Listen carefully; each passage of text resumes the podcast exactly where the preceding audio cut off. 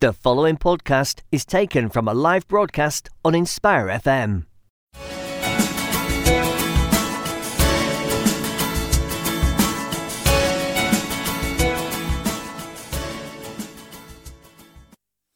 Assalamu alaikum warahmatullahi wabarakatuh, listeners. Um, I'm Giazuddin, a director at Wolf & Co Solicitors. You're tuned into Inspire FM, and this is the Ask Your Lawyer show. Um, I wanted you to call in on 01582 481 822, uh, text and WhatsApp on 07779 481 822. Today, uh, I just want to start by wishing you all Ramadan Kareem. Um, I'm hoping that you're having a fantastic Ramadan, those of you who have started. And if you're going to read Tarawih tonight, I hope tomorrow uh, commences very well for you. Uh, please make dua for Atik and I. Uh, um, and uh, a special uh, dua for everyone uh, out there in Luton and beyond who's listening to our show. Um, what are we going to talk about today? We're going to talk about a typical arrest, and we're going to talk about what happens when you go to a police station, what happens to, when you go to court, all the way to a trial. And if we've got time, we'll even talk about appeals as well. To answer, I'm going to be asking the questions, and today I've got with me my colleague Atik Malik, uh, Director of Liberty Laws.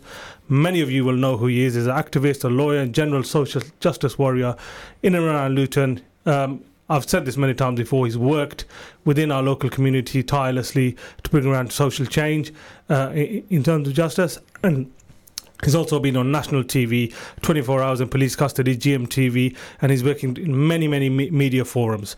Um, so, Atik, do you want to give just a quick salam and Ramadan Mubarak to everybody? Yeah, salam alaikum everybody, um, and Ramadan Mubarak to all of you. It's a real pleasure to be back on here again. Thank you, Gias, for having me on here. And we're kicking off Ramadan, you know, uh, strong. And yeah, you know, it's just a pleasure to be back on here and uh, having an opportunity to discuss with the listeners any concerns they might have as well. Listeners, um, Atik's here. I want you to pick his brains. I want you to call in and contact us. It is the month of Ramadan. You'll be wondering if you've got the spare hour between uh, uh, your uh, tilawa, obviously, and uh, and um, the time for iftar. So do call in if you if you want to have a chat with us. If you want to pick Atik's brains, you're more than welcome to, and we'd encourage you to all have a go at this. Um, Atik, let's start with the typical scenario. Um, a road sorry, no road. You go into somebody goes into a car park. There's a bit of a hoo ha. They have an argument with someone, and one person he has a fight with a group of people, beats three people up, yeah, and he gets arrested for three typical offences. Let's go with uh, common assault, an ABH, and a GBH. So when the police arrive, uh, they arrest him. First question is that I've been asked to ask you: does he need to be cautioned when he's arrested? So it's quite key, uh, the caution. Um, and there's, uh, when we use the word caution in uh, criminal law, um, there's two types of caution. People do get confused sometimes. Yeah. One is the caution that people are required to have read to them when they are arrested or interviewed or when they're booked into uh, custody and charged, uh, subsequently charged, that is. Um, and the other one is a caution where you are being given a warning, a reprimand. And the difference between the two is this.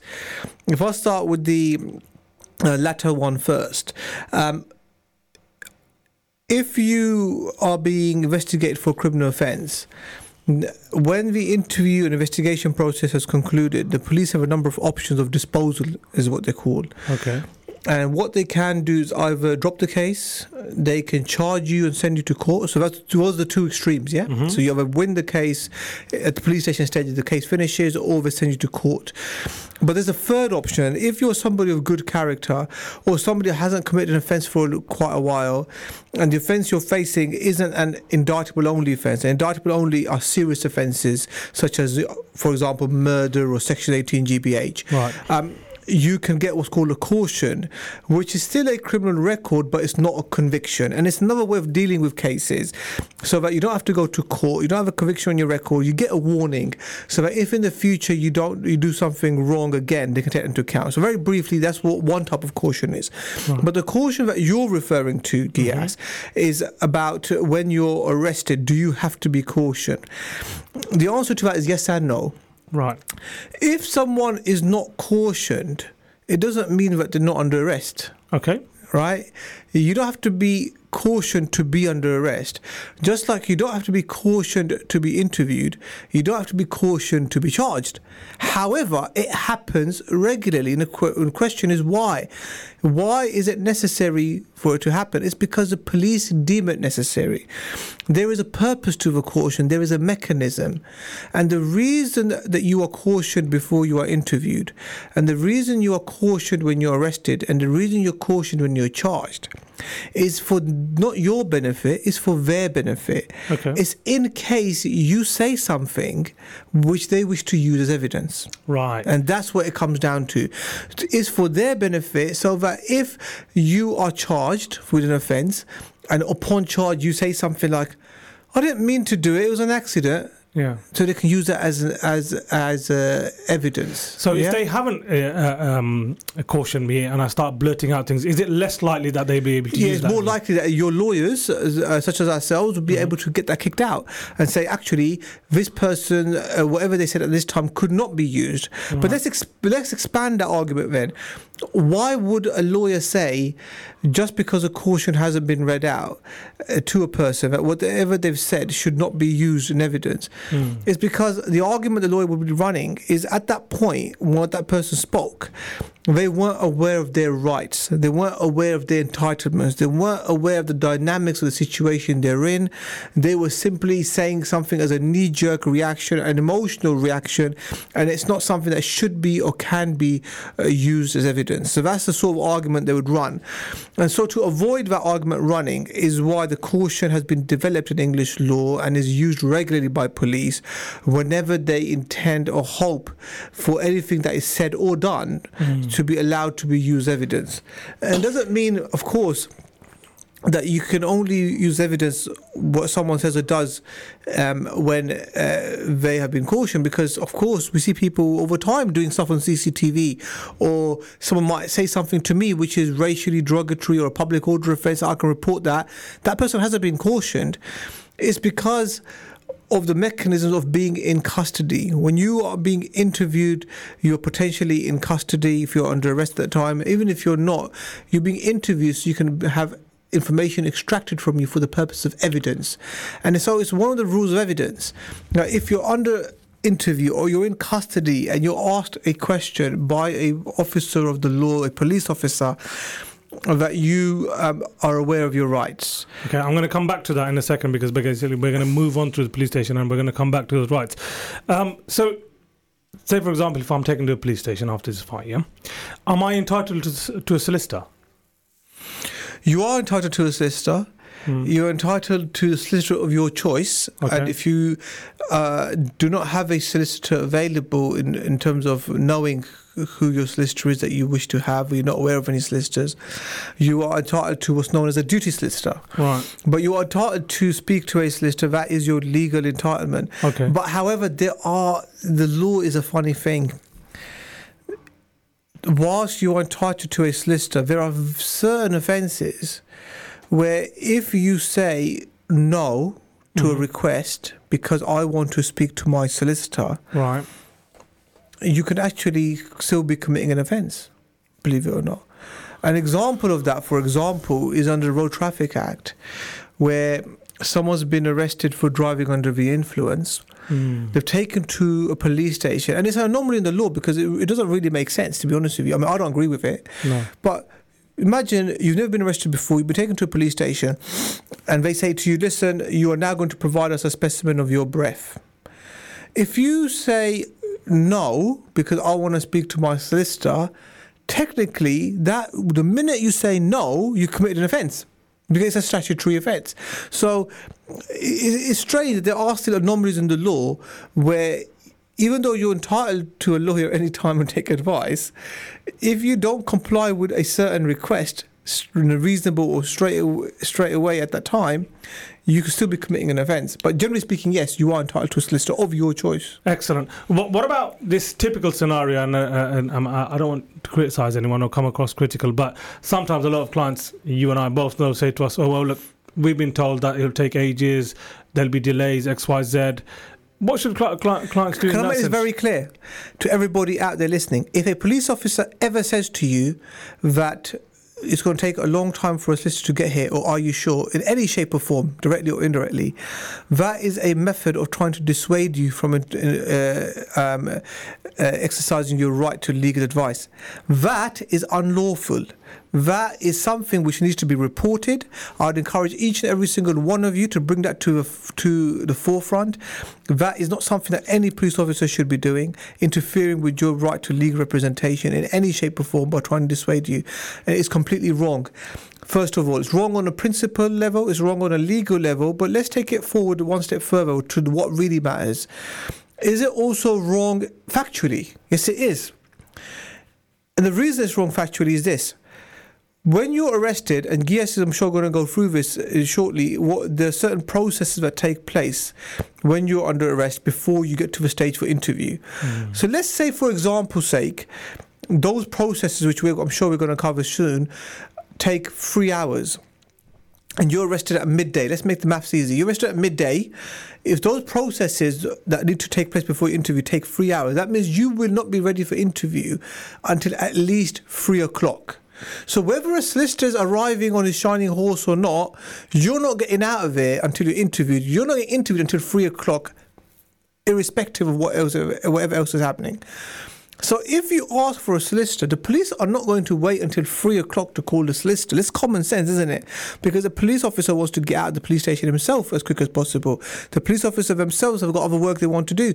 So the police officer would call the solicitor at two o'clock at the very latest and say, Mr. Malik or Mr. Udin or whoever else it is, can you get to the police station for three o'clock, please? Because that's, that is when we will be ready for interview. Mm. So what that means then is whether you ask for a solicitor or not, you'll be getting interviewed at three o'clock, not any earlier. So this whole narrative that by not asking for a solicitor you're going to be dealt with earlier is uh, is is just a, a myth. Yeah, it's, com- it's not true. And anyone who says that to you, if it's a police officer, is doing something wrong, an act of misconduct, and needs to be reported. Right. What about this other thing? This, uh, which I've heard, I actually heard it last week. A client of mine said to me after they've come out of the police station, they said, "Listen, I'm innocent. I didn't need a solicitor in the interview." What would you say to people like that, where they say, "I'm innocent. I didn't think I needed a solicitor"? The fact of the matter is this: you don't, you do not know what exactly is being investigated. Unfortunately, it's not just a matter of innocence and guilt at police station into your criminal proceedings. It's about evidence. You could be innocent, but be in the wrong place at the wrong time or calling the wrong person, and you could be taken to court for an offence which you haven't committed. Simply because you're innocent doesn't necessarily mean that you should be answering questions. Because me put it to you like this there's an allegation that you've done something wrong mm. and that you were in a certain place at a certain time. But it's all based on intelligence. There's no actual evidence. So they ask you that question. There's five people saying that whoever that person was that day, this is what that person did. But it wasn't you. But because you think you're innocent, you answer questions putting yourself at that place, at that time, on that date.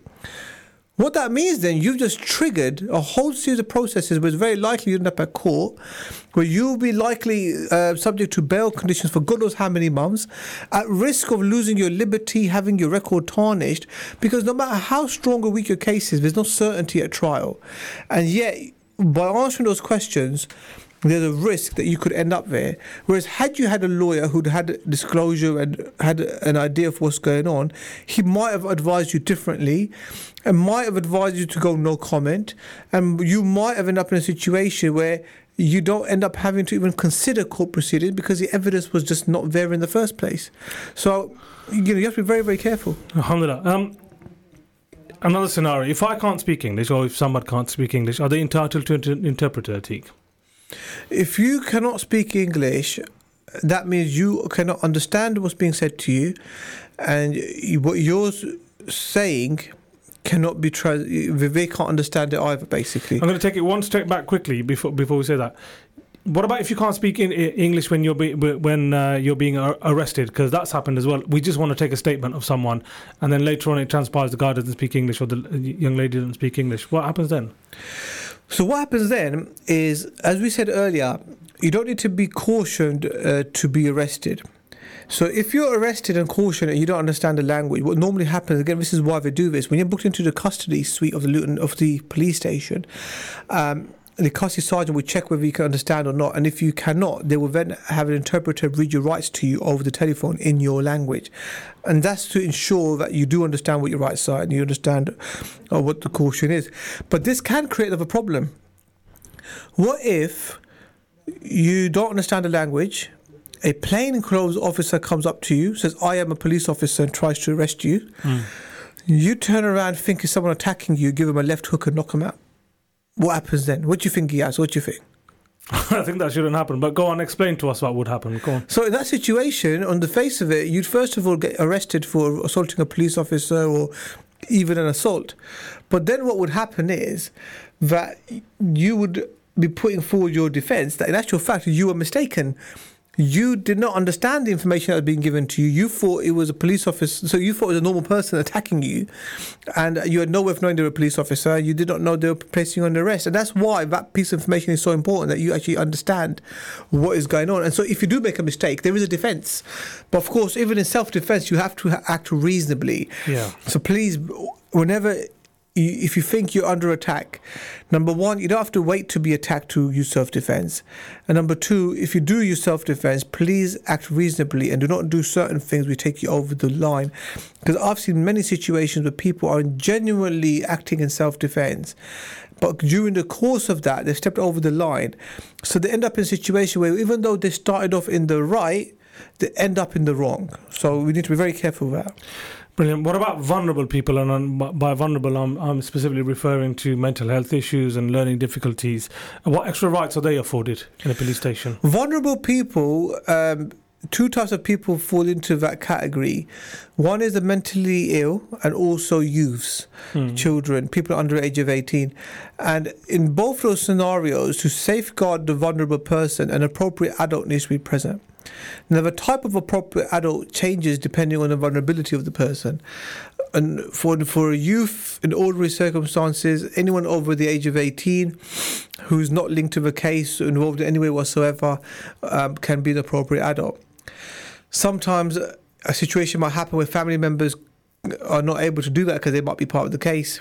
And Right. if another appropriate adult cannot be found, then people, uh, so police will then get social services to have a team of appropriate adults ready for police stations to come down and act as appropriate adult for the day. There are situations, I don't know if you've come across this, Giaz, because you've been in practice for a while. Have you ever had a situation where the police have asked you, the solicitor, to be appropriate adult? I personally haven't, no. Yeah, I've had that in the past and a few other people. Now, technically speaking, there's nothing stopping a solicitor from doing that, but there are a lot of factors why a solicitor wouldn't.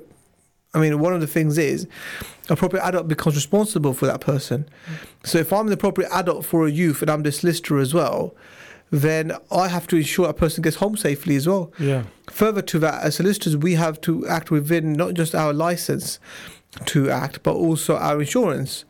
And there's no insurance policy out there that covers a solicitor to act as an appropriate adult.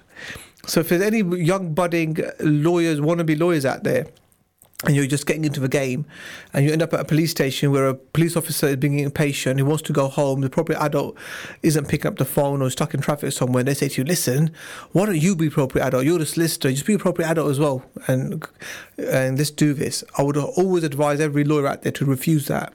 It's not in your client's interest and it's not in your interest to do that just to make the life of a police officer easier. Our job is to represent our clients fully and properly and safeguard them. And you can only do it properly if you're doing your role only, not not somebody else's role as well. Yeah, so don't take up the dual role, is what you're saying. Yeah. Okay. Um, do I have to wait till interview time to speak to my solicitor? No, you can speak to a solicitor at any time. And unfortunately, like it or not, there's many police officers out there who don't know that either. Uh, and would ask when a solicitor attends, why are you here? Did we call you? It's not a matter of the police calling us. That's one of the reasons we attend a police station. So if a police officer calls a solicitor and says, we're ready for interview, and we attend, yes, that's one scenario. But we're not there for the benefit of the police and when they're ready for interview. We are there for the client. So if a client says to us, can you attend? And if we agree to attend and a solicitor attends, the police are obliged to let the client know that you're there, and they're obliged unless there's a situation which is stopping it, such as maybe there's something happening in custody, or genuinely there's a bit of a delay because there's not a room available or someone's busy. But otherwise, that is part of your access to legal advice. Your solicitor attends; they should allow you to let you speak to him Fine. or her. Okay. Other than my solicitor, what if I wanted to let someone know that I'm there? Am I allowed to do that? And is that right? Guaranteed? No, that varies because there is a power called uh, uh, of allow of keeping a person incommunicado. Mm. So incommunicado means that you're not allowed to communicate with anyone in, in the outside world. Often in serious cases, fast moving cases where police wish to preserve evidence, do not want certain people tipped off for something, you will not be allowed to speak to anybody, any of your family or anyone until you've been interviewed at the very least. And that's quite normal, it's normal power. So please do not panic if that happens. That's normal procedure. It doesn't mean that you've done something seriously wrong. It's just sometimes when certain offences happen, the police have their own processes that are triggered, and one of them is of incommunicado, and it does happen. Okay, Atik. But does that include your solicitors as well? It shouldn't do, no, because you should be allowed to speak to your solicitors at any time. I have seen uh, police try and use that in the past and say, well, right now we cannot. Um, and then it really comes down to whether or not the police have acted lawfully or not. And that would come down to full examination of the facts at the time. Generally speaking, it'd be very difficult to see a situation where a person is not allowed to speak to their solicitor uh, unless there's logistical reasons. That's different. But in the absence of logistical reasons, it'd be very difficult to see a situation where police officers could genuinely establish why they a person could not have access to legal advice. It might be a situation where a certain solicitor is a problem, as happened in the past, where the police are concerned there might be a conflict of interest. Again, conflict of interest is not a question for the police, it's actually a question for um, the solicitors. But there might be a situation where a police officer might be genuinely concerned that a solicitor might be linked to somebody and there might be an issue with evidence, etc. Again, that's a very serious allegation to make. It has to have substantial grounds to do that. So if a police officer was to take that step and stop someone speaking to a solicitor, they would open themselves up to a huge complaint and potential proceedings if they were unable to justify their position at a later stage. Um, but even in that situation, if that happened, it doesn't stop the police or the person in custody from asking for another solicitor. Fine. The bottom line is you have access to legal advice is your legal right. Um, and so if you know if it's not one then maybe another but one way or another you should be allowed to have access to legal advice What if I choose one solicitor and want to change my mind and choose another solicitor? So, for example, yeah, I chose the duty solicitor, then I remember, hold on a minute, I know these firm, I want to call that firm, they're my firm. What happens then? Can you do that? See, on the face of it, you'd think that was an easy, simple question, but it's a bit more complicated uh, than it seems at first blush. The problem we have is when we talk about funding. Mm. This is where it all gets complicated. So if you put funding to one side, you can choose what solicitor you want at whatever stage you want. It's your choice. Nobody can decide that for you. So whether it's at the court stage or the police stage, if you decide to have solicitor A, or someone's given that sister to you, and then you decide to have solicitor B, and then you just chop and change, have sister C, that's your choice. The problem happens when it comes to funding. Mm. So, at the police station say, when you ask for a duty solicitor or you've got a solicitor, first of all, the funding for that and the league, police station legal aid means that a reference number is given to a firm. Now, if firm number two comes along, which you want to use, and firm number one doesn't release the reference code, so the firm number two can use that reference code to get paid for coming to see you, then that can cause a difficulty. But if you decide to pay this firm, second firm to come and see you privately, or have your own arrangement, or the second firm says, "Look, between me and my client. I'm not whether I charge them or not, but I'm happy to represent," and you put the funding bit to one side, then yeah, it doesn't matter whether the first firm releases it or not. The solicitor can come. Fine. And uh, But then uh, Sorry, you go to go to court. The court proceedings are much more complicated. we're gonna get we're gonna get into Okay, that in a bit. Just to just to uh, top that off, police station funding normally do you have to pay privately or is it free? Everyone in the country is entitled to uh, police station legal aid. Okay, so what that means then is you don't have. It doesn't matter how rich or poor you are. It doesn't matter how serious your case is. Not you can get a, a solicitor to attend on legal aid Fine. there, but there's a catch to that. The catch to that is this that not every solicitor necessarily will agree to attend on legal aid. So, for example, you get arrested in Manchester and you want a sister from London to come and see you, the legal aid might not cover their travel, etc. So that solicitor might say to you, look, you're entitled to a solicitor on legal aid, so locally or you do your solicitor when that area might come. But if you want myself to come from this far away in these circumstances for it would have to incur a charge hmm. so in principle, yes, you're entitled to legal aid and a solicitor, but sometimes the solicitor of your choice might not be willing to do it on legal aid. And in that situation, you might have to be ready to pay. I'm very conscious that we're going to a break in about 30 seconds. So, Atik, a quick couple of questions, uh, quick fire. They haven't given me food and a blanket. What should I do? Complain. Well, you ring the bell and you ask for it. If it doesn't work, you ask to speak to your solicitor. Uh, you speak to your solicitor on the phone. Your solicitor can then speak to the custody sergeant, and if it still looks like nothing's really happening, they can speak to the inspector, duty inspector, who's in charge of the whole police station. Um, in the past, believe it or not, Gias, we've had situations where we've escalated it beyond the duty inspector and written a letter by email and urgent fax to the chief constable of the police station. Mm. It doesn't happen often, but where we've thought there's been serious breaches, we've gone that far as well. MashaAllah. Brilliant answers. Uh, viewers, uh, listeners, I hope you're enjoying it as much as I am and getting insight from Atik. We're going to be back after the break, but we're going to be listening to him explain what happens when we get to court stage and the rights that you have during the actual interview. You're listening to an Inspire FM podcast, making available our popular programs from our daily broadcast on Inspire FM. Assalamu alaikum wa rahmatullahi wa barakatuh, listeners. Uh, welcome back to the Ask Your Lawyer show. Uh, I'm Ghiazuddin and I've got my star guest uh, Atik Malik here. And we today we're talking about an arrest taking you from the police station right through to a trial. Um, listeners, we haven't had any calls or contacts yet, so please do call in on 01582481822 or WhatsApp us on 07779 481 822. Uh, just before the break, we were talking about um, the, the police not giving um, the person uh, arrested any food or drink or anything like that. Um, I think the next question that I want to go into is um, let's pretend that they've suffered injuries. How are their own injuries going to get recorded? Would you mean say that again, please? So the person goes into the uh, um, oh, right, police yeah. station. They've been injured themselves. Yeah. Uh, obviously, they, they're going to get shown injuries of the, the people that they've injured. What about their own injuries? How do those get recorded? Well, when they are booked into custody, the there's quite a lengthy series of questions the custody sergeant has to go through for, as part of the booking and procedure. And during that process, the custody sergeant should ask, um, "How are you feeling? Do you suffer from anything? Have you got any injuries, etc." So at that point, if the person uh, tells the sergeant, he'll have to make note of that and write that down. Mm.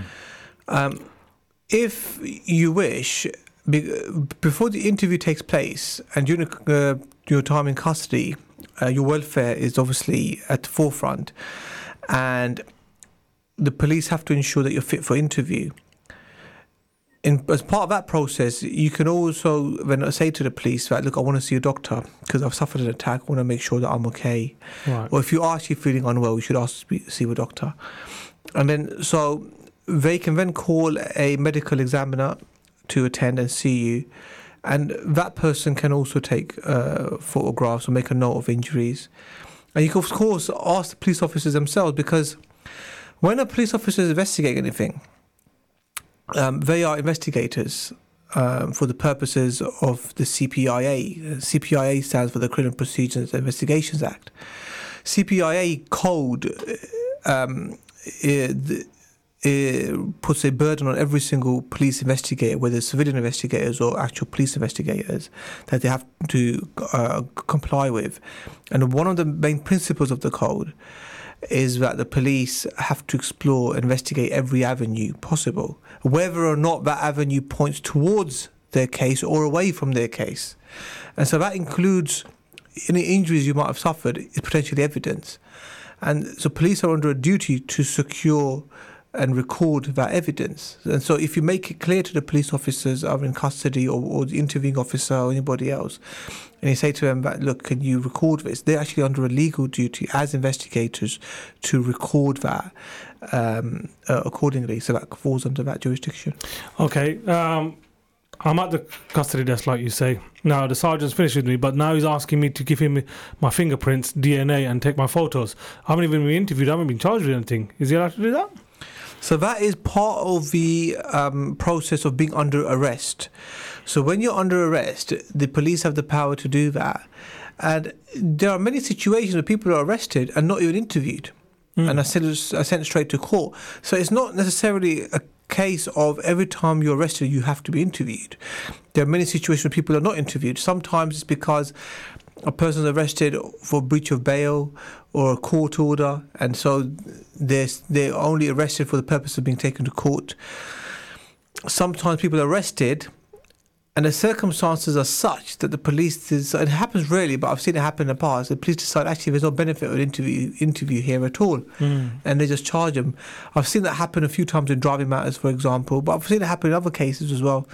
Um, I've, there's been cases where we've been to the police station, and it, it takes a very experienced police officer to do this. Not every police officer would do this, but I remember many years ago in Essex, I went to a police station and a person being interviewed for quite a serious case, and the officer dealing with it was a ser- quite a senior officer from the flying squad, and the flying squad is Scotland Yard's um, sort of uh, creme de la creme investigation crew. And I said to him, look, this allegation, the interview you're going to have, my client doesn't really want to do an interview, but I can put it all into a statement and have him sign it off.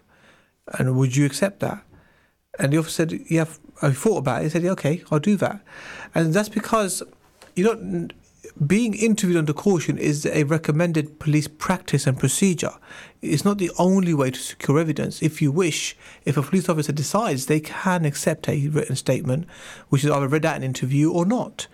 Um, so there's plenty of different ways uh, that, that this sort of happens. Now, with the, I'm really sorry, I've just gone off the topic. But with the fingerprint photograph and DNA, Yeah. um, once you're under arrest, the power uh, arises where the police can take that, and that can be done either with your consent or by force.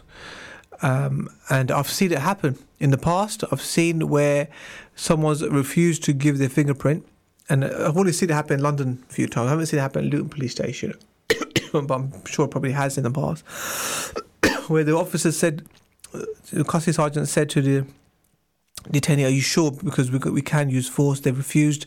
The solicitor's been called. Solicitor advised them, but they still refused.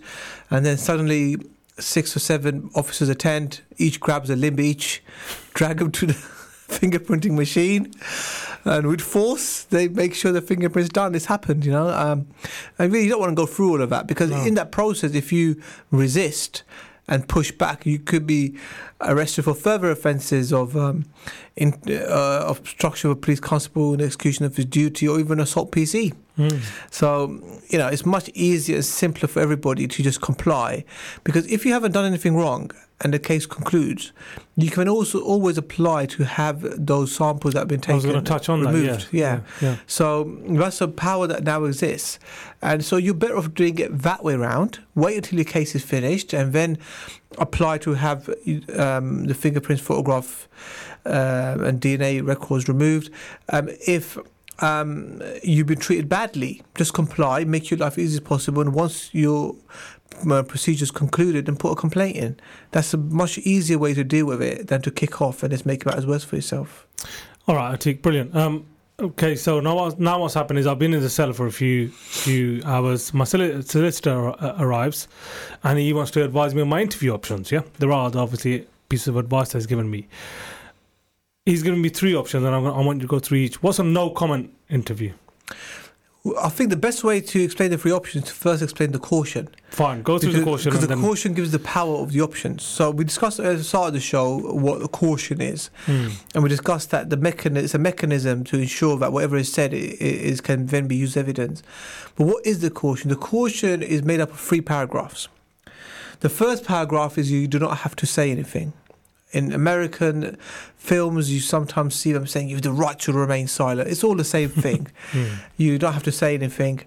And the reason for that is this in criminal law, if there's allegation that you've done something wrong, then it is for the accuser because we live in an accusatorial system, not an inquisitorial system. So it's for the accuser to prove or show that you've done what's being alleged.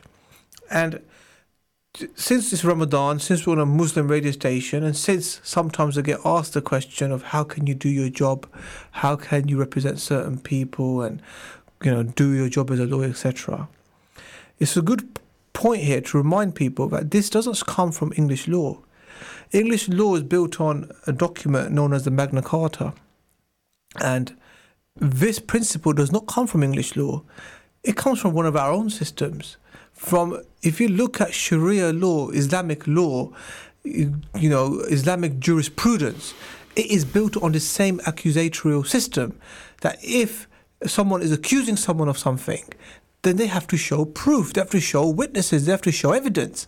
And if you cannot show the evidence, then it's irrelevant whether the person has done it or not. Mm. The person is not guilty. And we, we know many examples of that within Islamic law.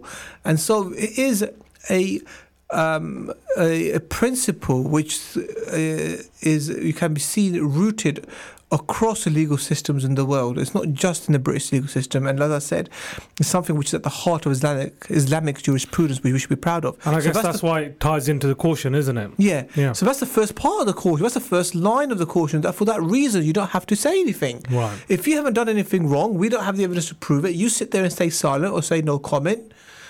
There is no case. Case finished. That's and, your right. And, and that doesn't just come from this legal system. It comes from our own Islamic legal system as well. So that's the first bit. Second bit is though that f- f- this is a caveat that the uh, British legal system has. That okay, you might r- r- decide not to say anything, but sh- if you should you fail to mention something now which you later rely on in court, it may harm your defence. So just to repeat that again, that's the second line of the caution. Should you fail to mention something now which you later rely on in court, it may harm your defence. So what that means is, in normal terms, that yes, you don't have to say anything, but if you come out with the story at a later date, which is either different to the story you told at the police station, or is a, a story that was never told at all because you just said nothing at the police station, then the court has the power to draw what's called an adverse inference. Mm-hmm. It's not guaranteed, it's a possibility. So, what can happen when you go to trial is that the jury will be told that at the police station you had the opportunity to say the story, but you didn't. And so, if they wish, they may decide that the reason you didn't put the story forward in the first place is because you are lying. Yeah? You are lying and you've only now made the story up. And that is called an adverse inference. Fine. But that doesn't always happen because sometimes it might be a good reason a person hasn't answered those questions at the police station. Some examples of that could be I'm going to go into that when I t- t- Okay. talk about the no comment because So I'm going to explain that, isn't it? The final part of the caution. The final line of the caution is anything you say, and this is the important bit, which is why the caution is used when people are arrested or booked into custody. Anything you say will be used as evidence, which is quite straightforward. That from this moment onwards, anything you say will be used as evidence, and that is your warning, your underlining uh, statement that you should be fully aware and very careful of anything you say from this point onwards. Anything you say that can help you, your lawyers will use as evidence for you. Anything you say which can harm you, the, the prosecution will use against you. And is this final part of this uh, caution, this final line, which is necessary to allow whatever you say to be used evidence. And believe it or not, Gias, there have been occasions in the past, and unfortunately for the police and fortunately for my clients, it's not our duty to highlight them about their mistakes. There's, I have actually witnessed situations where people have been arrested and officers have forgotten to caution them, and then the case has been kicked out. During the interview, you mean? No, no, at arrest Okay, yeah. And at interview as well. I've seen I've seen that happen too. And when it's happened, there's no need for us to say anything because that's their procedure normally. Fine. Fine. So coming on from that, I've been cautioned now, yeah, and I'm I'm aware of what the caution means. Um, what's a no? What what's a comment interview? Let's start with it. What's a comment So interview? a comment interview, generally speaking, is when in interview you decide to answer the questions. I personally would say a comment interview would also include a situation where you put some sort of an account forward, whether it's in writing or by answering questions. But with the police and in the courts, when they say someone had a comment interview, they don't really include that. Hmm. They they say a comment interview is really where you've answered the questions orally as you've been asked. So that's called a full comment interview. Then you have a no comment interview, which I'm sure many people are familiar with, um, where you just sit there and, say no comment. Mm. But those aren't the only two options. There's another two options available. The other option is, if we explore the comment interview further, is the option to give a prepared statement. So either you or your solicitor can write a statement out. Interview starts. Everyone introduces themselves. You're told your rights. You're given the caution, which I just explained. The officer then starts off asking you about the allegation for which you're arrested and being interviewed for. And at that point, either you or your solicitor hands in a prepared statement, a statement that's been written and signed by you, setting out your sequence of events. The advantage of a prepared statement is that after you've submitted it, you answer no comment or all questions. And so the possibility of you, uh, you know, tying yourself up into knots from saying two different stories, even by mistake, are, are, very unlikely. But then the disadvantage is you would never be able to give as detailed an interview as you would if you answer all the questions. So it's oh. a trade off, and it depends from case to case of which one you use. But in some cases, you might decide not to answer questions and say no comment. But there's a fourth option, which is of staying silent. Now, the fourth option of staying silent, there's two techniques for that as well. One technique for staying silent would be if um, the interview starts, everyone introduces themselves, you're told your rights, you caution, you confirm you understand the caution, the officer asks you about the offence, and you say silent. And that's perfectly fine because you are not under a duty to answer any questions, even say no comment. You mm. say silent. Police officers don't like that simply because um, by doing that, um, it slows the interview down a little bit because the officer won't be sure if you better answer or not and have to wait a bit before you ask the next question. And it irritates them. But sometimes people find it easier. People find it very robotic to sit there, no comment, no comment, no comment. It's not normal behavior, is it? No. So some people find it easier to sit there quietly and silent. And I would say to everybody, do whatever is beneficial to you.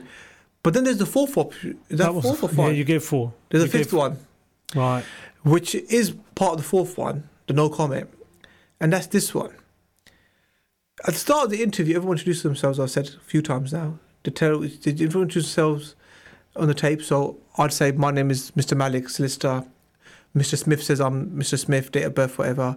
Each officer introduces themselves. They tell you what your rights are. They tell you the caution. You confirm you agree, mm. and then you got no comment.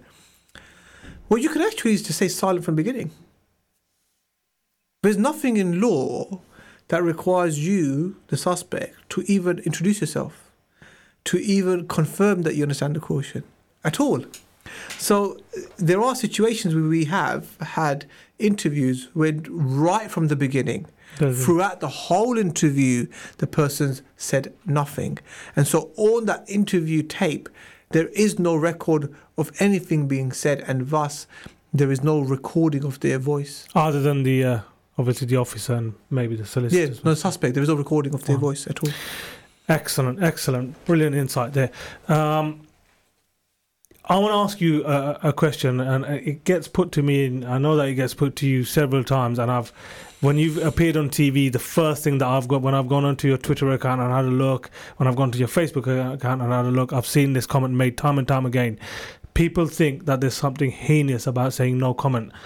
Tell me why it, there's nothing wrong with it. There's nothing wrong with it because you have to look at it from the perspective of you, the suspect. It's easy to sit in an armchair and um, you know be an armchair commentator, but until you are in those shoes, you know you cannot really critique it. I think the best example I can give is police officers. Mm. The people who make the biggest noise about people about suspects going no comment are police officers. They always say, "Why are you going no comment?" Uh, I've had custody sergeants say, "Oh, your client should have answered questions." Yeah, yeah, messed up.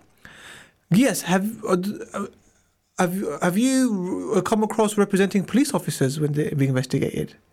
Because I have. Mm. Over the years, I mean, I've been doing this game. I mean, been in this game now for about 12, 13 years, right? And I've represented police officers mm-hmm. more than once in London, Luton, Hertfordshire, Bedfordshire, Buckinghamshire, who are under investigation for criminal offences. I've done one, yeah. And I've been on the other side, where we've privately prosecuted police officers for um, unlawful acts. And guess what? I've never come across a police officer who's ever answered a single question in an interview. They've either, every single one of them has gone no comment or submitted a prepared statement. So those who shout the loudest themselves when they're in the hot seat won't even answer the question. And the reason for that is this when you're arrested in an interview, you're not there to help people out, you're there to safeguard yourself. You're solicited to safeguard you. And if in the circumstances you're in a position where there is no evidence, there's no reason for you to answer questions. If you were under arrest, I mean, I did an interview recently uh, over in Canary Wharf. It was for a fraud case being prosecuted um, privately. I, think it was. Um, by HMRC or someone themselves, right? Now, when you're investigated by them, you're not under arrest. You're under caution, but you're not under arrest. So, in that situation, what we did, and this is a good example, we the interview started. Everyone introduced themselves. We handed a prepared statement in, and we said, "Can you stop the interview now, please?" And we left. The officers were gobsmacked. Not that it really matters, but we, we did that because we weren't under arrest. We had the power to leave. Right. So the reason you're saying no comment interview is because you don't have the power to leave. So the only other option you have, because you're under arrest, so the only other option you have is to just say silent or go no comment because you don't want to answer questions. And the reason you wouldn't want to answer questions is, for example, you might be innocent, but by answering questions, you could create a case against yourself. Two, there might be someone else involved, and by answering questions, you don't want to get them in trouble. Three, you might not want to answer questions because if you do, your family might be under threat. Right. You might be at, you might be under threat. Someone might do harm to you. So for the sake of that, you might think, you know what, I'd rather not answer any question and play it safe and decide at a later stage. Or in complex fraud cases, which we often see, fraud cases are based on historic data often bank tr- transactions other transactions and they're normally voluminous i mean i've sat through fraud interviews where we've gotten through bank statements going back five six years and for two hours we just had entry after entry read out. On the 5th of december 2009 you went into harrods at 10 a.m then you went into louis vuitton at 2 p.m and this carries on like that. I mean you, how is it possible for you sitting there without any access to your financial expert or your records to look at that and answer the questions? Or how are you meant to answer a question without looking at your own records of where were you three years ago at 10 p.m. on a certain Saturday night? Do you see what I mean? yeah. So there might be certain questions which you just can't answer without having your own opportunity to consult your own expert or your own records. So there's a multitude of different scenarios where you might not be in a position to answer and therefore you have to either go no comment or decide to leave if you're not under arrest in a voluntary interview um, after the interview started. Brilliant answer, Teak. Genuinely brilliant answer. Um, I'm very conscious of the time, so I'm going to try to keep these questions quite uh, uh, succinct if I can. Okay, the interview's over with. Um, how long can they now hold me at the police station ordinarily? So ordinarily they can hold you for 24 hours, but even that 24 hours is questionable. I mean, generally they do it, but the fact is, for example, if you're a youth, you should be released as soon as possible. You should be interviewed as soon as possible. If a youth is kept overnight for the sake of convenience for the police, that's a huge misconduct issue. Even though you got the 24 hour clock running, you're not allowed to do that.